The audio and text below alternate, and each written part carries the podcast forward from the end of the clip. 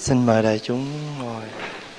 À, kính thưa đại chúng à, hôm nay quý vị có được khỏe không? À, thưa đại chúng à, mới đó mà đã hơn một năm rồi kể từ ngày một mười một tháng 9 bữa nay là mười à, mười lăm à, một năm bốn ngày.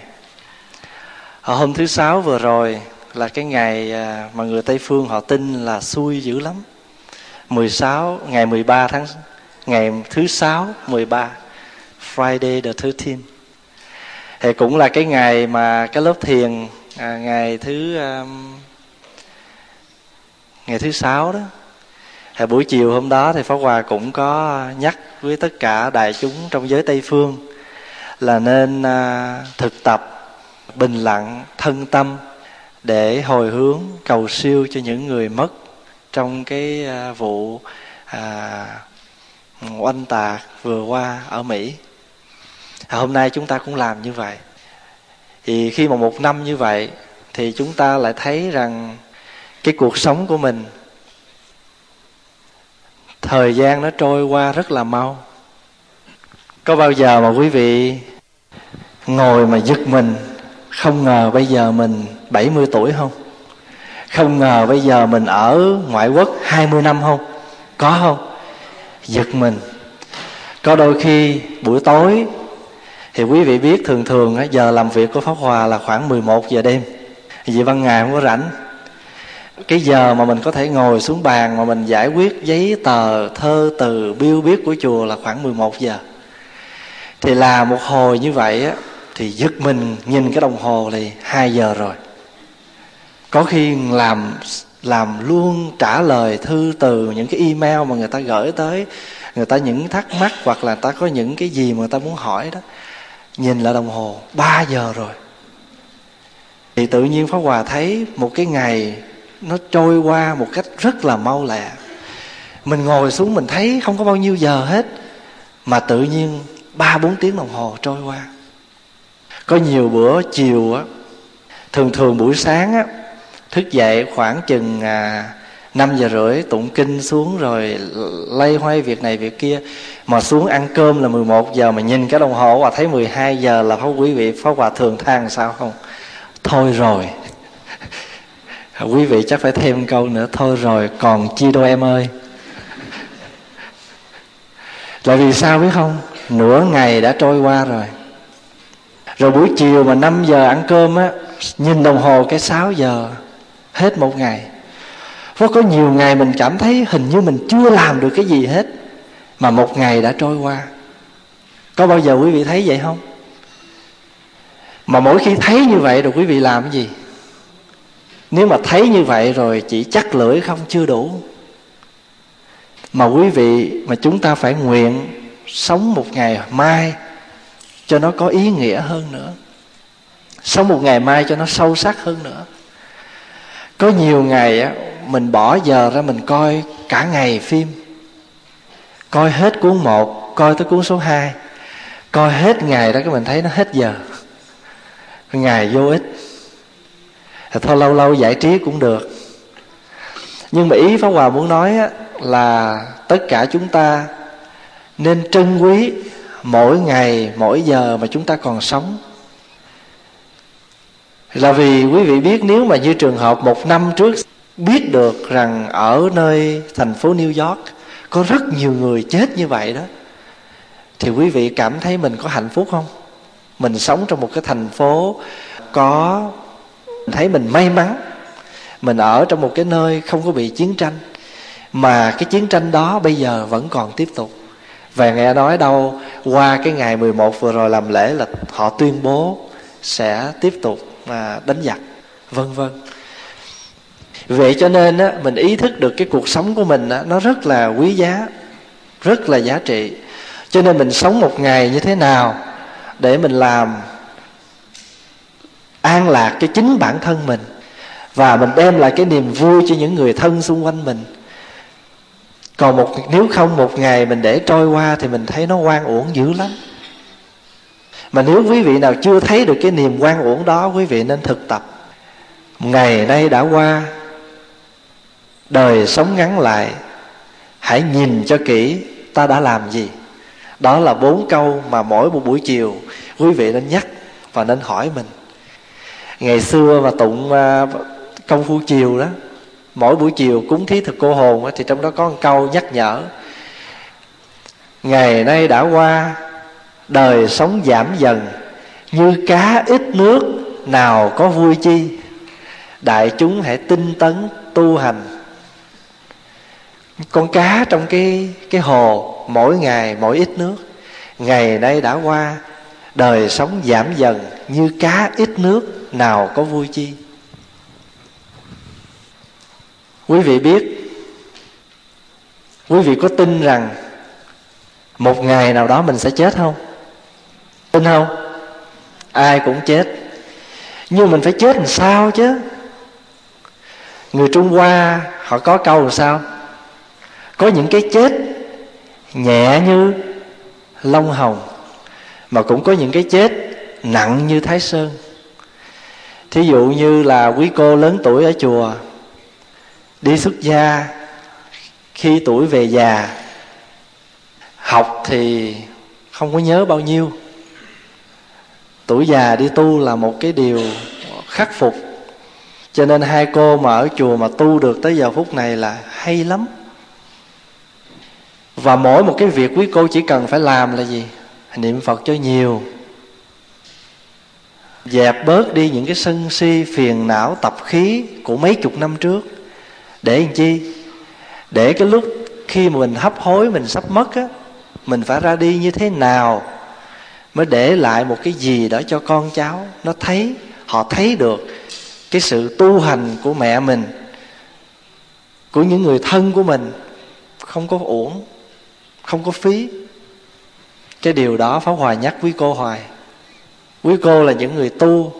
Bây giờ không có không có đi thuyết pháp độ ai được hết.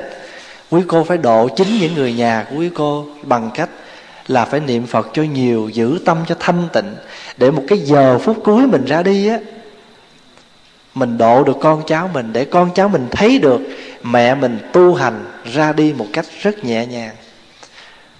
Còn nếu không thì lúc mình ra đi sẽ hoàng hoại là tại sao?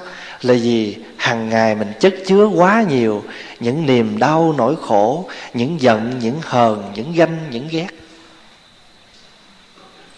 thầy Punna một vị đệ tử của Phật, là một người thợ, một người thương buôn. Một hôm nọ, ngài đi qua cái cái khu biển, vùng biển đó. Ngài xin đức thế tôn, xin đức phật cho ngài đi vô đó để mà giáo hóa những người trong cái vùng biển là gì, nghe nói dân ở đó dữ lắm. Thì đức phật mới hỏi, dân ở đó dữ như vậy thì làm sao thầy tới để giáo hóa? Rủi thầy tới đó rồi họ, thầy thuyết pháp xong rồi họ chửi thầy làm sao? Thì ngài Puna nói, bạch đức thế tôn, con nghĩ họ có chửi con thì họ cũng còn hiền. Là tại vì họ chưa có lấy đá, lấy gạch, lấy gậy, họ đánh, họ luyện con. Đức phật mới hỏi, vậy thì nếu mà họ lấy đá họ luyện, họ lấy cây họ đánh ông thì sao? Thì ngài mới nói dạ bạch đức thế tôn, con nghĩ họ vẫn còn hiền. Tại vì họ chưa giết con. Hỏi đức phật mới hỏi, vậy thì nếu mà lỡ họ lấy dao họ giết ông thì sao? Nói dạ bạch đức thế tôn, con không có nghĩ như vậy đâu. Nhưng mà nếu lỡ họ có giết con, thì con cũng cảm ơn họ là vì họ đã giúp cho con giải thoát. Bạch đức thế tôn, ở đời ai mà không chết? Nhưng mà phải chết, nếu mà chết cho từ bi, chết cho trí tuệ, chết cho bất bạo động, chết cho chính nghĩa, thì cái chết nó đáng quá. Cho nên nếu mà con chết vì trên đường giáo hóa chúng sanh, thì con nghĩ cái chết đó đáng. Sư bà như thanh là một vị sư bà đức độ lắm ở chùa quê lâm ở việt nam. Sư bà viết nhiều thơ lắm. Thì trong đó Pháp Hòa nhớ có mấy câu sư bà viết như thế này. Ta tự hỏi làm gì trong kiếp sống? Sống để ăn, để mặc, để già nua. Sống thế thôi ta sống lắm thẹn thùa. Sống lơ láo vui đùa không đáng sống. Chỉ có bốn câu dài lắm mà nhớ bốn câu đó tại bốn câu đó hấp dẫn mình quá bốn câu đó có thể là một cái bài thuyết pháp cho mình. Sống lơ láo, vui đùa không đáng sống. Như vậy thì mình phải sống như thế nào? Mình phải tu tập như thế nào? Có những cái người ta chửi mình, không có như lòng, không có như ý, thì mắc gì để trong bụng chi cho nó khổ mình? Có những lời nói mà hồi xưa ta gọi là tam sao. Thất bổn. Thất đây không phải là bảy. Nếu một cái gì mà sao chép lại ba lần á là nó là, là mất cái original rồi. Thất bổn là thất gốc rồi. Nhưng mà Pháp Hòa nghĩ có đôi khi á, mới có nhất sao là đã thất bổn rồi chứ đừng nói là tam sao nữa. Đúng không? Mình nghe cái người này nói mình dịch lại mình nói lại thôi chứ đừng nói dịch nữa. Lặp lại thôi mà đã sai rồi. Mà nghe như vậy rồi cái mình bực mình khổ. Rồi mỗi ngày một chút mỗi ngày một chút quý vị nghĩ cái lưu nó cũng đầy phải không? Cho nên phật nói trong kinh đó, cái phiền cái giận cái xấu chỉ một chút, mà nếu chúng ta chứa lâu ngày thì nó cũng thành nhiều. Mà cái phước, cái liệt lành, cái thiện, an lạc, quý vị chứa ngày chút, lâu ngày nó cũng nhiều. Thí dụ như quý vị chưa bao giờ đi chùa ngày chủ nhật, nhưng bây giờ bắt đầu mình đi ngày chủ nhật một lần. Đi ngày thứ lần thứ hai, ngày chút cái nó thành gì? Thành ghiền hút thuốc cũng vậy. Người ta mời mình hút. Kéo hơi đi. Kéo cho biết thôi. Kéo cho vui thôi. Kéo hơi. Thấy cũng không sặc lắm ha. Cái bữa khác thấy ai hút cho mình kéo hơi nữa. Kéo ría cái làm sao? Hơi ghiền. Cái gì cũng vậy. Quý vị chơi đánh bài gặp nhau. Đánh cho vui thôi, năm sen thôi. Nhưng mà đánh thua rồi, cái máu anh hùng nó nổi đánh hồi nó ghiền, lên từ 5 sen 10 sen tới trăm ngàn. Đó là lý do mà những người thua hàng ngàn, hàng triệu là tại vì từ một đồng nữa đó. Không Hòa chưa bao giờ vô casino. Nhưng mà nghe nói ở trong cái casino Nó có cái gì kéo, Bỏ tiền vô kéo. Nhưng mà kéo nó nó ghiền lắm. Kéo cái đó ghiền lắm, Bỏ vô kéo. Thấy dễ ăn. Nhưng mà đồng, Thấy còn có mấy điểm nữa, ráng đồng nữa.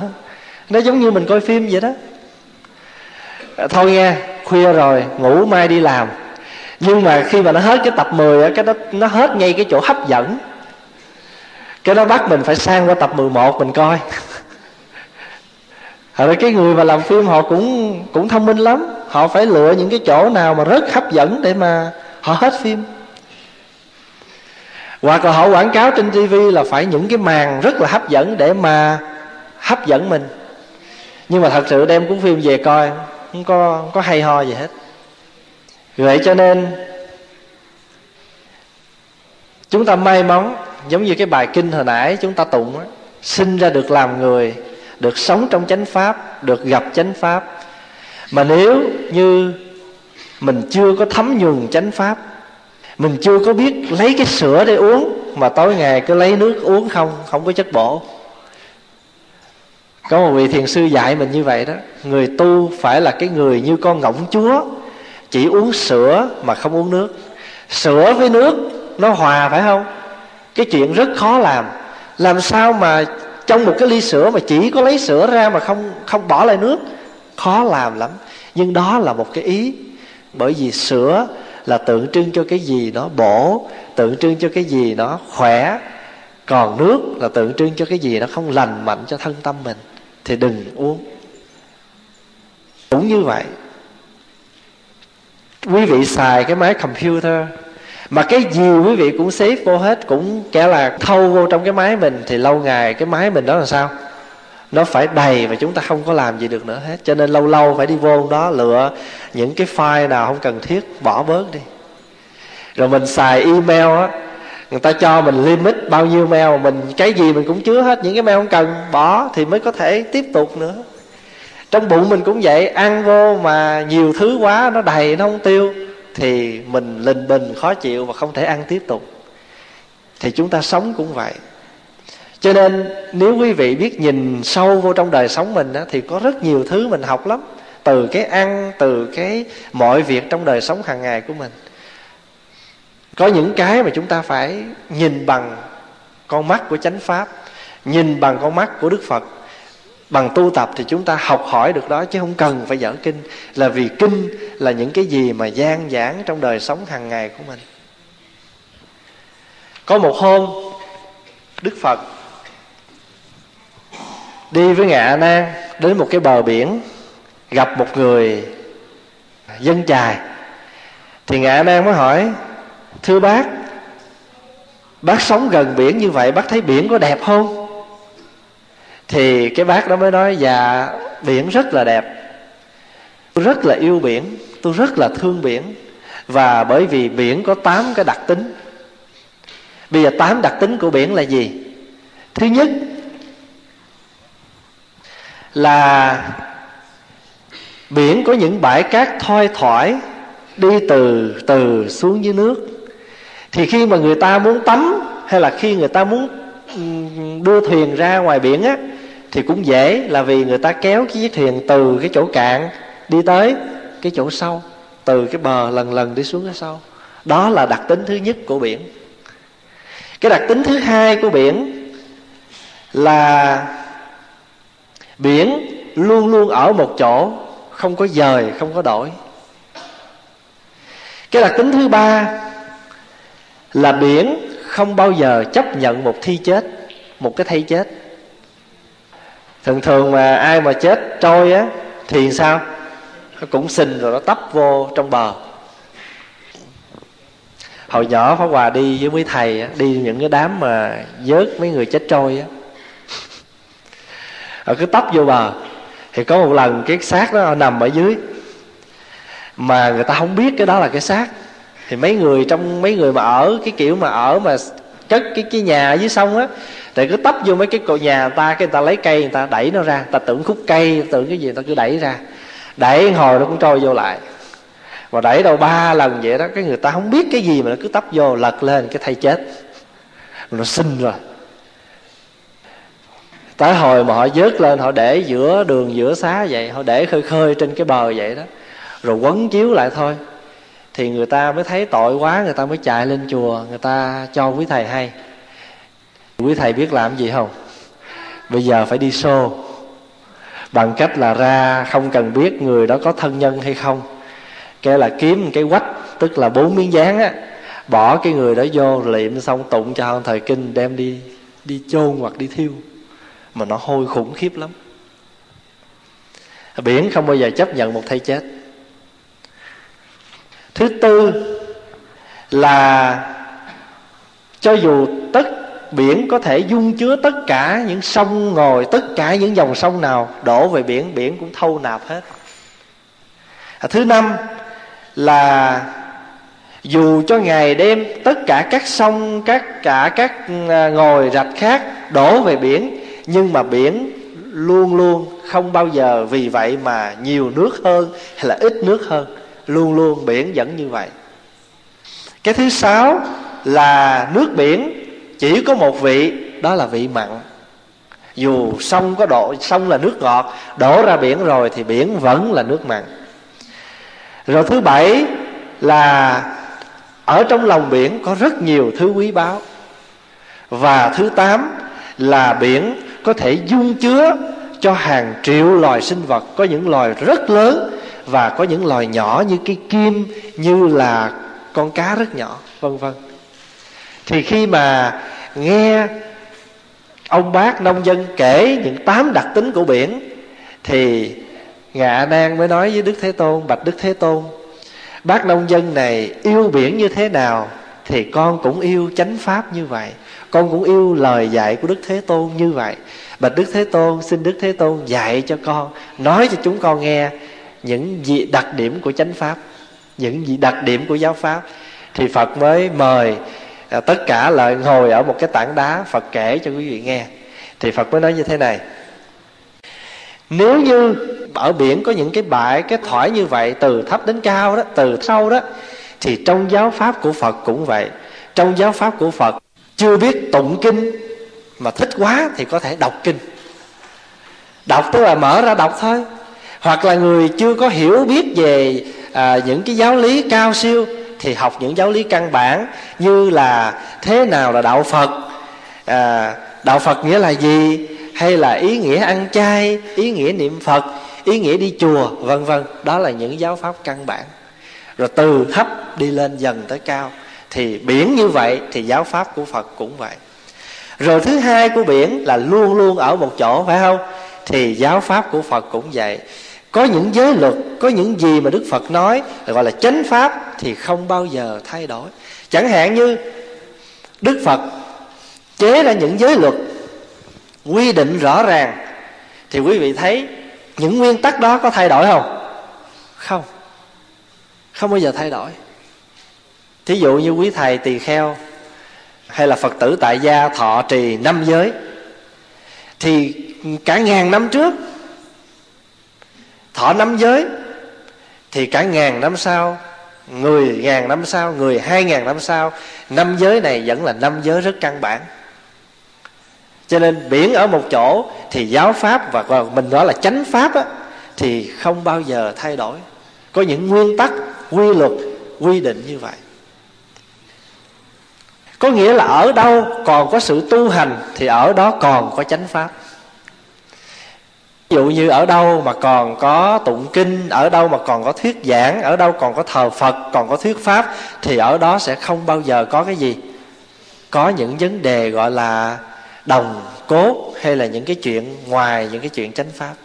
Còn chúng ta còn tu là chánh pháp còn, mà nếu chúng ta không tu thì chánh pháp mất.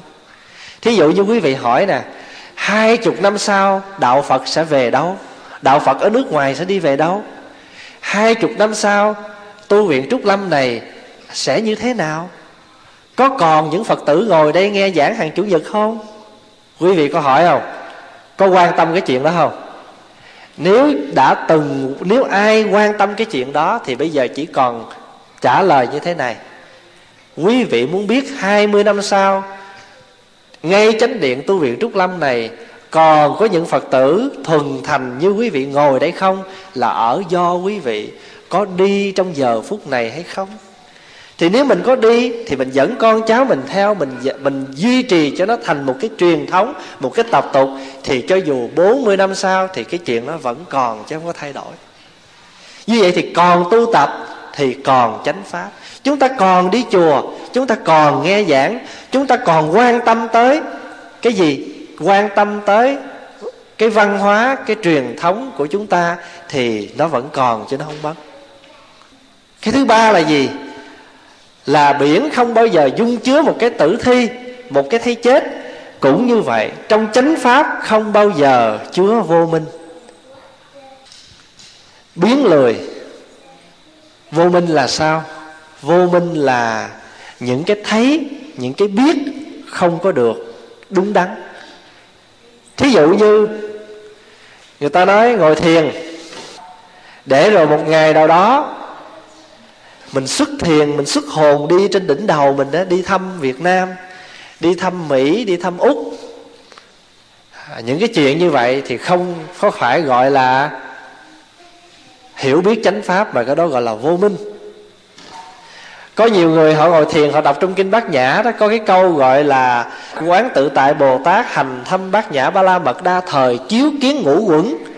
Chiếu kiến ngũ quẩn. Họ hiểu cái chữ kiến ở đây á là gì biết không?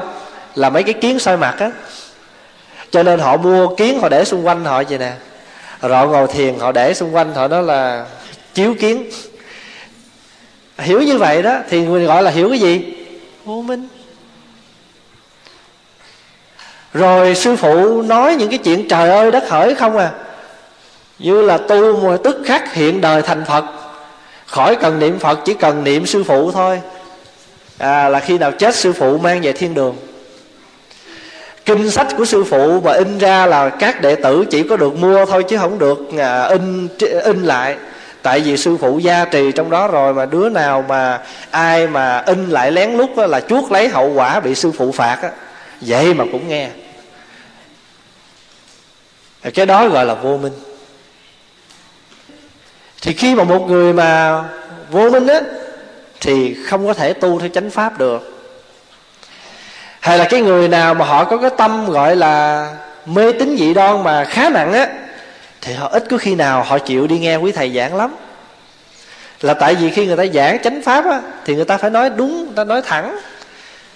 Mà nói cái gì mà nó sai với cái chuyện mê tín á, thì họ không thích thì những người như vậy cũng khó ở trong này.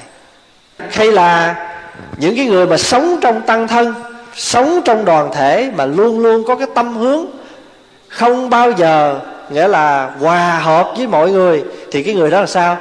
Từ từ họ cũng bị rời khỏi tăng thân là vì chính bản thân họ họ cũng tự cô lập họ. Thì vô minh cũng vậy. Mình sống trong một đoàn thể là mình phải tin tuân theo cái tinh thần lục hòa. Quý vị biết lục hòa là gì không? Thứ nhất là thân hòa đồng trụ. Có nghĩa là chùa rộng thì mình ngồi theo rộng. Mà lỡ bữa nào lễ đông, chật, mình phải ngồi theo chật, chứ đừng có dành cái chỗ ngồi. Hay là vì cái chỗ ngồi, vì cái chỗ ở mà tranh giành với nhau, thì cái điều đó là sai. Cho nên gọi là thân hòa đồng trụ. Thứ hai là gì? Khẩu hòa vô tranh. Nói chuyện với nhau á, thì đừng có câu mâu đừng có móc méo nói những cái lời hòa hoãn, cởi mở, gọi là khẩu hòa vô tranh. Thứ ba là gì? Là kiến hòa đồng giải. Có những ý kiến gì mình cùng đem ra, mình mổ xẻ, mình giải bài với nhau. Cái thứ tư là gì? Gọi là ý hòa đồng duyệt là những cái ý kiến gì mình phải sao, đem ra để mà duyệt xét. Thứ năm là gì? Gọi là giới hòa đồng tu phật tử tại gia, thọ năm giới, thọ bồ tát giới hay là thọ mười giới, đi vô chùa, gặp, nhắc nhở với nhau tu hành, gọi là giới hòa đồng tu. Thứ sáu là gì? Lợi hòa đồng quân. Có nghĩa là có những cái lợi lộc gì thì phải chia sẻ. Thí dụ như việt nam mình hay nói đó, là một cục muối, cục đường gì đó phải sẽ làm đôi. Cái là khi mặn thì cùng mặn chung và khi ngọt, cùng ngọt chung. Chứ không phải là cục muối thì chia hai. Cục đường là lụm hết. Thì cái đó thì không phải gọi là lợi hòa đồng quân. Vậy thì người phật tử tu trong một cái đoàn thể tu hành ở nhà cũng vậy hay là trong đoàn thể cũng vậy tới chùa rồi hay là tới một cái đoàn thể tu học rồi thì chúng ta phải tin phải tuân hành theo cái tinh thần lục hòa đó. Còn người nào mà đi sai đi ngược với tinh thần lục hòa thì người đó phải tự cô lập vào một ngày đó đó họ cảm thấy họ cô đơn họ phải rời khỏi tăng thân họ phải rời khỏi cái cái cái cái chúng của họ. Cho nên một người nào ở trong chúng á, mà có cái ý là muốn chia rẽ thì tự nhiên chính người đó là một cái người tự trôi ra khỏi biển chứ không thể nào dung nạp được. Cho nên mình là phật tử đi chùa đó, không làm lợi lạc được cho đạo thì thôi, chứ còn nếu mình nói những cái lời gì mà có hại cho đạo, thật sự ra đức phật không bao giờ trách mình. Nhưng mà chính bản thân mình có lỗi với mình, mang danh là phật tử mà không làm được gì, không có thuyết pháp được cho ai nghe, không nói được một lời nào cho người ta có niềm tin với đạo, mà toàn là nói những cái lời cho người ta bỏ đạo, những cái lời cho người ta bỏ chùa, bỏ tu, thì cái tội đó, quý vị biết tội gì không? Cái đó mà đức phật gọi là tội ngũ nghịch. Mà tội ngũ nghịch phải đọa địa ngục vô gián. Và địa ngục vô gián là địa ngục gì? Địa ngục a tỳ, mà quý vị thường nghe đó. A tỳ là tiếng ấn độ, dịch nghĩa là vô gián. Vô gián nghĩa là cái tội đó đọa địa ngục, bị hành hạ, bị khổ sở, liên tục, không bao giờ gián đoạn. Trong năm tội, không bao giờ gián đoạn cái khổ. Đó là gì? Thứ nhất là giết cha. Thứ hai là giết mẹ thứ ba là giết a la hán giết phật. Hay nói theo bây giờ là đập tượng phật, phá tượng phật. Trong đó có một cái tội gọi là phá hòa hợp tăng. Có nghĩa là nói cho người ta không còn đủ niềm tin với đạo. Nói mà cho người ta bỏ tu, người ta không còn tiếp tục trên con đường tu học của người ta nữa, thì những cái tội đó gọi là tội vô gián địa ngục, gọi là tội ngũ nghịch thứ tư là biển chấp nhận hết tất cả các loại nước. Đổ vô biển được hết, phải không? Thì cũng như vậy, trong giáo pháp của phật, trong đạo của phật không có giai cấp. Không có giai cấp, sang, hèn, giàu, nghèo, giai cấp nào cũng có thể tu theo phật được hết. Bằng chứng là thời phật. Phật độ ai? Đâu phải phật chỉ độ những người trong hoàng tộc, chẳng hạn như là bà kế mẫu mahabasa ba đề hay là con trai của thái tử tất đạt đa à, khi chưa đi tu là la hầu la hay là người bạn đời của mình là gia du đà la phật không phải chỉ độ những hàng thân bằng quyến thuộc như là nang đà như là a nan như là à, đề bà đạt đa mà phật độ luôn chàng gánh phân phật độ anh chàng hớt tóc rồi phật độ luôn cái anh chàng vô não vô não là cái anh chàng mà giết người tin theo ngoại đạo. Nghe ông thầy suối á, là chặt một ngón tay à, giết một người chặt ngón tay sâu thành sâu chuỗi á, một ngàn người đeo là thành chánh giác thành chánh quả. Anh nghe vậy thành thử anh ra phố anh rượt người ta anh giết anh chặt cái ngón tay anh làm sâu chuỗi anh đeo. Rồi khi mà tới cái người thứ 999 rồi á thì anh không còn ai nữa thì cho nên người ta đặt anh chàng là anh chàng vô não vô não, tức là sao? Tức là anh chàng không còn đầu óc nữa. Không? mình nói đây bây giờ là anh chàng mát, anh chàng khùng đó. Thì nhưng mà phật cũng độ cho anh. Vân vân. Thì trong biển chứa tất cả các nước, thì trong giáo pháp của phật, trong đạo phật cũng dung chứa tất cả mọi người tu hành, hiểu và tu theo phật đều được hết, không phân biệt giai cấp đó, mà vì vậy cho nên phật tử mình đi chùa hay mặc áo tràng nữa. Không cần biết chị mặc đồ đẹp kiểu nào, chị sang cỡ nào, chị giàu kiểu nào. Nhưng mà anh chị vô đây ai cũng cái áo tràng ngồi đất như nhau. Cái đó gọi là tinh thần bình đẳng. Dung nạp hết, không có giai cấp. Rồi thứ năm là gì?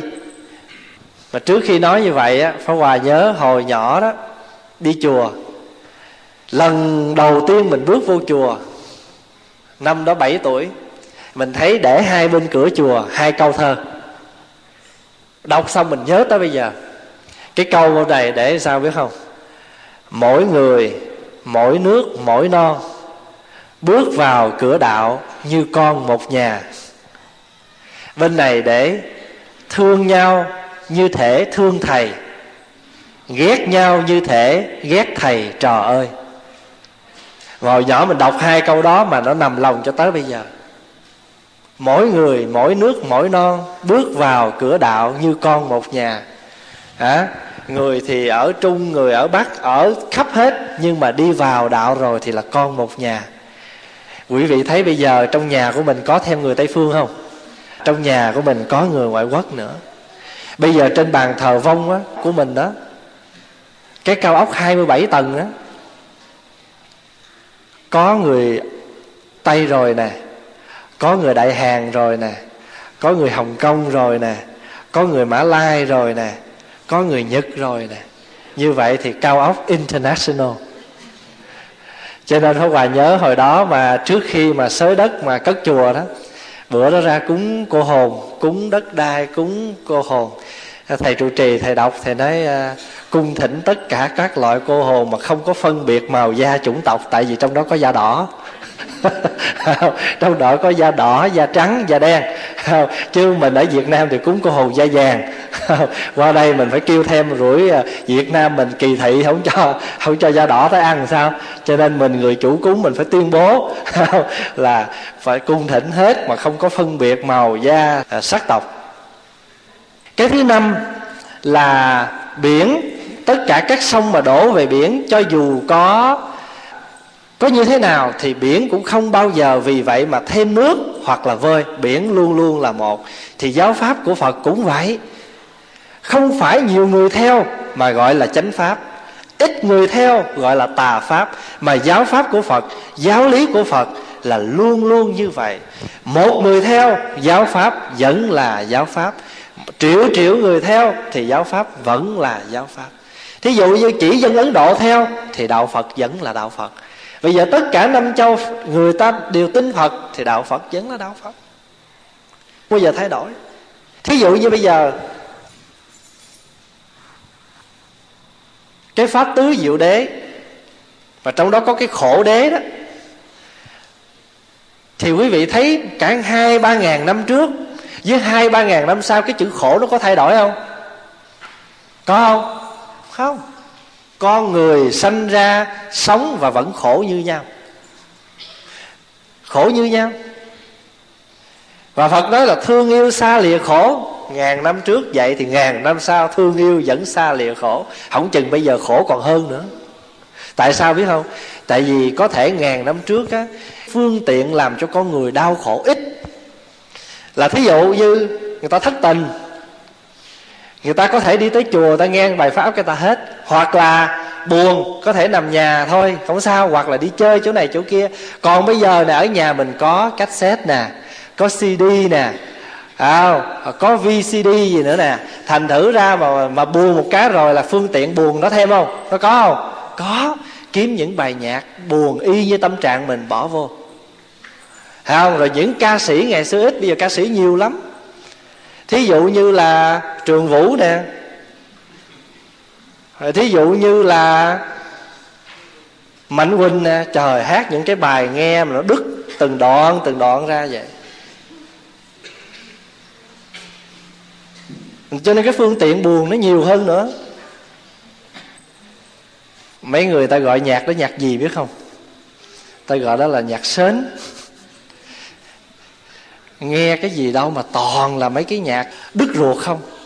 Không có chút nào nói ruột hết á. Mà trong khi đó nhạc đạo thì biết bao nhiêu? Nhiều nhạc đạo lắm.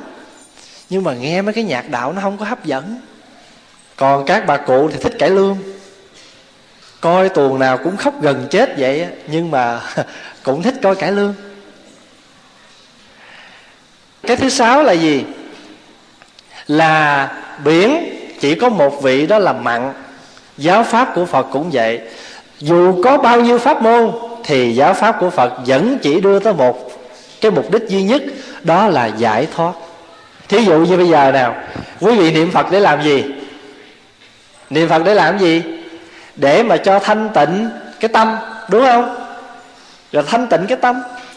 Rồi quý vị ngồi thiền, quý vị không niệm phật, nhưng mà quý vị ngồi thiền, quý vị quán niệm hơi thở, cũng để làm gì? Thanh tịnh cái cái tâm. Rồi quý vị ngồi quý vị trì chú để làm gì? Cũng để thanh tịnh cái tâm. Như vậy nhưng mà cái công cái công thức á, thì có ba cách.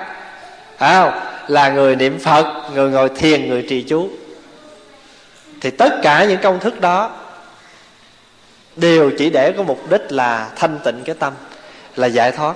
Thì dù cho tất cả các pháp môn phật dạy pháp môn nào cũng để một chuyện duy nhất là thanh tịnh thí dụ cái người mà họ thích tụng kinh, không thích ngồi thiền, cũng thích niệm phật, tụng kinh mà họ cảm thấy họ bình an, họ cảm thấy cái tâm hồn họ lắng động, thì tụng kinh là một pháp môn.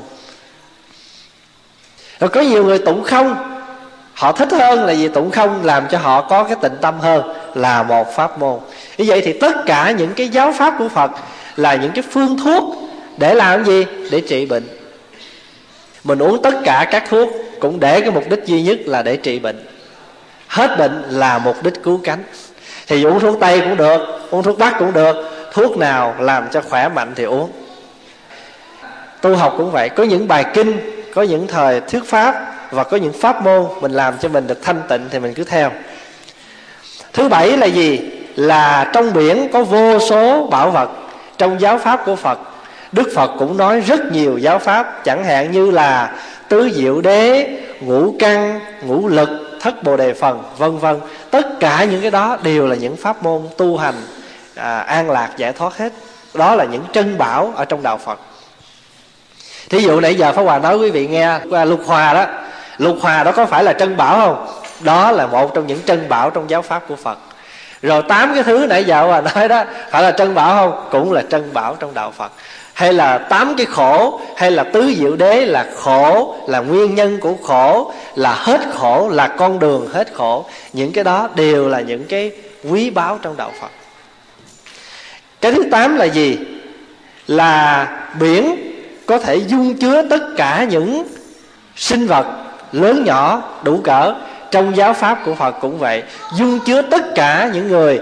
Thí dụ như những người tu hành cao tột như bậc bồ tát hay là những người tu học như là một trẻ em, một con nít, tất cả đều tu được hết.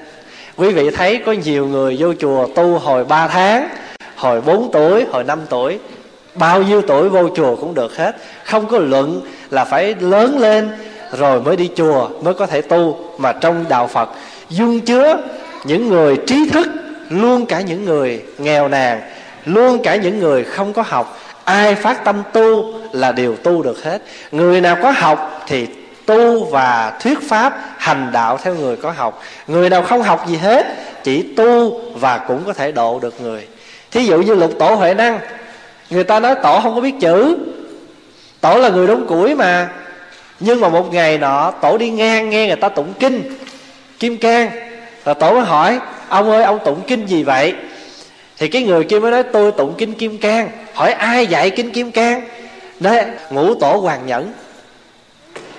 Thì mới tìm đường lên đó. Tổ hỏi, vô. Tổ mới hỏi, ông đi đâu đây? Nói dạ bạch hòa thượng, con đi cầu làm phật. Trả lời sướng vậy đó, bạch hòa thượng, con đi cầu làm phật. Tổ mới nói, ông từ đâu tới? Nói dạ con từ ở lãnh nam. Tổ mới nói ở lãnh nam là cái dân thất học, dân mọi rợ. Mà phật thì cái quả vị cao thượng. Ông dốt nát như vậy thì làm sao mà làm phật? Ông mới trả lời, bạch hòa thượng, người thì có chia ra nam bắc, nhưng mà phật tánh đâu có chia bắc nam. Hay không? Thì ông ngũ tổ, ngài ngũ tổ hoàng nhẫn thấy ông này là pháp khí đó. Pháp khí có nghĩa là một cái dụng cụ, nghĩa là quý giá, tổ mới nạt, thôi đừng có nhiều lời, đi ra phía sau mà giả gạo đi. Tám tháng trường chỉ có biết bữa củi giả gạo trong bếp thôi. Tám tháng. Mà nghe trong sử kể đó, là tổ ốm nhôn ốm nhách, ốm không phát quà nữa. Mà mỗi lần mà giả gạo á, là tổ phải đeo một cục đá để cho nó đủ cái cân để mà giả gạo. Bữa nọ ngũ tổ đi vô tổ hỏi gạo trắng chưa? Ông thử mà. Thì lục tổ trả lời sao biết không? Nếu gặp mình thì mình nói là sao? Dạ chưa hay là trắng rồi hoặc là mình giả bộ mình mệt quá. À, sư phụ con vô tu mà không dạy đại khái là mình phải bày tỏ cái khổ hạnh của mình. Nhưng mà lục tổ ông nói trắng rồi chỉ cần sàn nữa là xong. Ông hỏi, tổ muốn hỏi là, how are you? Du tu hành tới đâu rồi? Đạt chưa? Thì ngũ tổ với ông ngài lục tổ mới nói rằng, tôi đạt rồi, bây giờ chỉ cần ông chứng nhận nữa là xong. Nghĩa là trắng rồi, chỉ cần sàn nữa là xong. Tổ đang chấm cây gậy. Tổ sợ người ta thấy mà tổ cầm cây gậy, cái tổ mới gõ lên cái miệng cối ba cái. Chắp tay sau đích đi. Nếu gặp mình thì mình hiểu không? Gặp mình chắc mình cũng mù trất mình nói cái ông thầy gì? Kỳ cục. Vô hỏi một câu rồi chắp tay sau đích đi. Nhưng mà lục tổ biết. Lục tổ biết sư phụ hẹn mình. Tối nay 3 giờ. Nhớ đừng đi cửa trước, phải đi cửa sau cho nên chắp tay sao đích đi. Tối 3 giờ vô, ngài giảng kinh kim cang và ngài cho đi. Giáo hóa. Nghe nói bây giờ cái cối mà lục tổ giả gạo đó còn. Thì kỳ này mình đi trung quốc thì mình mới đi coi cái cối đó. Thì quý vị thấy lục tổ đâu biết chữ? Cái thì khi mà người ta làm cái bài kệ ngũ tổ muốn thử ngũ tổ mới nói ai làm được bài kệ hay á thì tổ sẽ truyền chức trụ trì. Truyền chức tổ. Thì lúc đó ngài thần tú mọi người ai cũng thi nhau làm kệ. Ngài huệ năng đâu biết chữ. Cho nên ở trong bếp đó, nghe mấy chú tiểu trong chùa nghiêu ngao cái bài kệ của ngài thần tú. Cái thì ngài huệ năng mới nói huynh làm ơn, huynh lên trên bảng, huynh viết giùm tôi cái bài kệ này. Cái ngày chú tiểu đó mới đi theo. Ngài huệ năng đọc bài kệ của ngài cho chú tiểu viết lên trên tường. Sáng lại, ngũ tổ thấy cái bài kệ. Ngũ tổ thích quá rồi. Nhưng bây giờ đâu có thể tuyên bố là ai like it. Đâu có thể tuyên bố là tôi thích. Cho nên mới nói, ai làm cái bài thơ mà dở dữ vậy? Lấy đồ bôi đi. Thì mới cho lấy dép bôi nhưng mà ông hẹn với lại lục tổ vô là gì ngài ngũ tổ thấy được cái trình độ, cái căn cơ của lục tổ.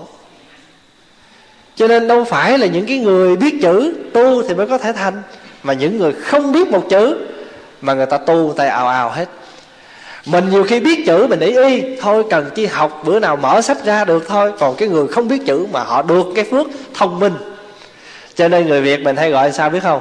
Có tật, có tài người mà không biết chữ nhưng mà bù lại cái là họ có cái trí nhớ rất dài. Bằng chứng là ở đây có một hai bác phật tử á, không có được đi học. Là vì theo quan niệm ngày xưa đó con cô phật tử nói với pháp hòa tía tôi á, không có cho tôi đi học. Nói là con gái mà đi học nhiều biết chữ đi viết thơ cho trai. Không cho đi học cho nên không biết chữ. Nhưng mà bù lại thông minh lên chùa mà nghe kinh á, mà quý thầy tụng đâu chừng vài ba lần á, là về nhà, hoặc là mỗi lần quý thầy tụng có thể nhấp nháy theo được.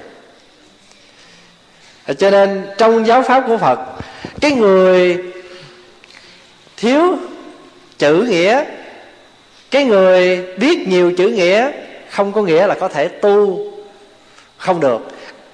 Cái quan trọng là cái phật tánh như ngài lục tổ hồi nãy nói đó, là người thì có nam, có bắc phải không? Có thấp, có cao. Nhưng mà phật tánh thì sao? Phật tánh thì không có vấn đề bắc, nam. Vì phật tánh là cái trí tuệ, là cái tuệ giác ở nơi mỗi người. Như vậy thì quý vị thấy, biển, có tám đặc tính của biển. Giáo pháp của phật cũng có tám đặc tính. Mà cái điều này đức phật có sắp xếp trước không? Phật không có sắp xếp trước. Chỉ vì đi ra cái bờ biển nghe người ta kể tám đặc tính của biển thì phật cũng nương theo đó nói tám đặc tính của biển. Quý vị nào mà đọc trong kinh à, trường bộ kinh trung bộ kinh những cái bộ kinh mà đức phật nói à, gọi là căn bản hệ nguyên thủy đó thì quý vị thấy có rất nhiều bộ kinh nghe nó cái tên kinh nó tức nó vui lắm. Và pháp hòa thường hay à, chia sẻ với đại chúng mỗi tối thứ bảy. Nào là kinh mật hoàng là vì phật thuyết pháp xong thì ngài đang mới nói bạch đức thế tôn giáo pháp của đức thế tôn á giống như một cái bánh mật vậy đó. Ăn chỗ nào nó ngon theo chỗ đó. Ăn bánh bột không nó ngon theo bột. Ăn đường nó ngon theo đường. Ăn mật nó ngon theo mật. Bạch đức thế tôn nãy giờ cái bài pháp đức thế tôn đức thế tôn đặt tên là gì vậy? Cái đức phật mới nói thì nãy giờ ngài à, thầy a nan đưa cái bánh mật hoàng để ví dụ thì thôi gọi kinh mật hoàng đi phật là người rất là thi sĩ. Rồi nhìn ở trên cái cái cái dốc núi, nhìn xuống dưới thấy cái cái lúa người ta trồng nó có hàng dọc hàng dọc chia đều đẹp như vậy. Phật chế ra cái kiểu áo cho quý thầy liền nên cái y bây giờ đắp đó. Cái y quý vị thấy có ô không? Ô sọc ô sọc và chia đều chia đều như vậy đó. Là dựa theo cái tích mà đức phật đứng ở trên đồi, nhìn xuống thấy ruộng lúa người ta trồng mà người ta chia đều, ô ra như vậy thì phật nói, cái mẫu ruộng như vậy đẹp quá. Phật chế cho quý thầy một kiểu áo gọi là áo phước điền. Phước điền có nghĩa là áo ruộng phước. Điền là ruộng, áo ruộng phước.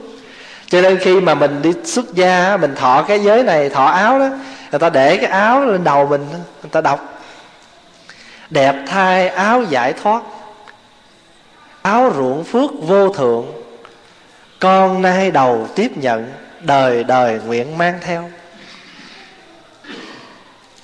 Khi mà cạo cái mái tóc, cạo sạch mái tóc, nguyện cho mọi người sạch hết phiền não độ thoát cho đời.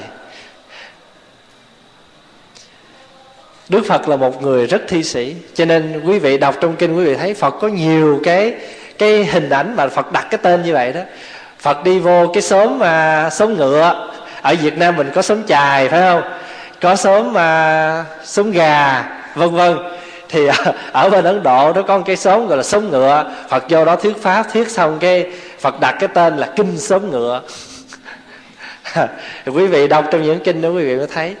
À, vì vậy cho nên hôm nay khi đọc lại những cái à, kinh điển và pháp hòa thấy trong đó phật là một thi sĩ rất đẹp rất dễ thương. Khi phật thấy biển hỏi ra thì biển có tám đặc tính, thì phật cũng nói về tám đặc tính của giáo pháp. Thì pháp hòa cũng chia sẻ với đại chúng để chúng ta thấy giáo pháp của phật cao siêu màu nhiệm, từ thấp đến cao, mà rộng lớn, mênh mông, sâu hay lắm. Mà khi nào quý vị nghiên cứu sâu chừng nào thì quý vị mới thấy được đức phật là một người, phải nói là một người toàn giác. Còn chúng ta gọi là gì biết không? Chúng ta gọi là phần giác. Phần giác có nghĩa là giác từng phần. Còn phật cái toàn giác. Thí dụ như mình thất tình thì mình mới biết được cái nỗi khổ của thất tình. Rồi mình có thất bại trong chuyện làm ăn, thì mình mới biết được thất bại trong cái chuyện làm ăn. Mình đã có gia đình rồi mình khổ, chồng con hay là vợ con sao, thì mình mới thâm nhập được cái đó, mình mới giác được cái chỗ đó. Cái đó gọi là phần giác, có là khổ phần nào, giác phần đó giác ngộ phần đó. Còn đức phật đức phật là người toàn giác. Có nghĩa là có những cái không cần ngài phải ở trong đó nhưng phật biết hết. Cho nên quý vị thấy, phật biết được cái nỗi khổ của người làm dâu như thế nào. Cho nên phật dạy trong kinh gọi là cách thức làm dâu. Phật dạy những phương cách một người dâu ở trong nhà phải làm những gì? Thí dụ như có một cái chuyện rồi phật nói là con làm dâu ở trong nhà đó con phải tập á, là đừng bao giờ lấy lửa trong nhà và đem ra ngoài đường nha con. Quý vị hiểu ý không? Có nghĩa là đừng có đem cái chuyện trong nhà và đem ra nói ngoài đường. Rồi đối với chồng phật dạy năm điều. Chẳng hạn như là ăn uống phải có giờ giấc chừng mực. Đừng có ăn muốn ăn lúc nào ăn làm vợ phải cực lòng nấu nướng rồi nhưng mà phật cũng tâm lý mấy bà, cho nên phật mới nói nè hận làm chồng á, phải giao cái chuyện lo lắng trong gia đình cho vợ. Nhưng mà ngược lại, chồng tin tưởng mình, cho mình giữ cái tủ tiền đó, thì mình làm vợ á, mình phải biết sao? Mua sắm có chừng mực tùy theo ngân sách trong gia đình mà mua sắm. Rồi phật tâm lý một cái nữa, phật nói là mấy ông đừng có hà tiện với mấy bà, nghe không? Phật nói như vậy. Không có dở trong kinh quý vị sao thấy? Cho nên đọc mấy cái chuyện đó mình thấy thương phật. Mỗi khi mà đọc những cái chuyện phật dạy rất là nhỏ chí như vậy, cái tự nhiên mình khóc. Khóc là tại thấy thương phật quá. Phật không phải chỉ dạy mình nào là bát nhã niết bàn không đâu. Không có phải những cái chuyện đó đâu, mà phật dạy mình từng ly, từng tí, từng đi, từng đứng. Nội cái chuyện mình làm một chú sa di, một người xuất gia mà học luật thôi, mình thấy mình thương phật rồi. Thương các tổ rồi. Cái gì đâu mà tỉ mỉ từng chút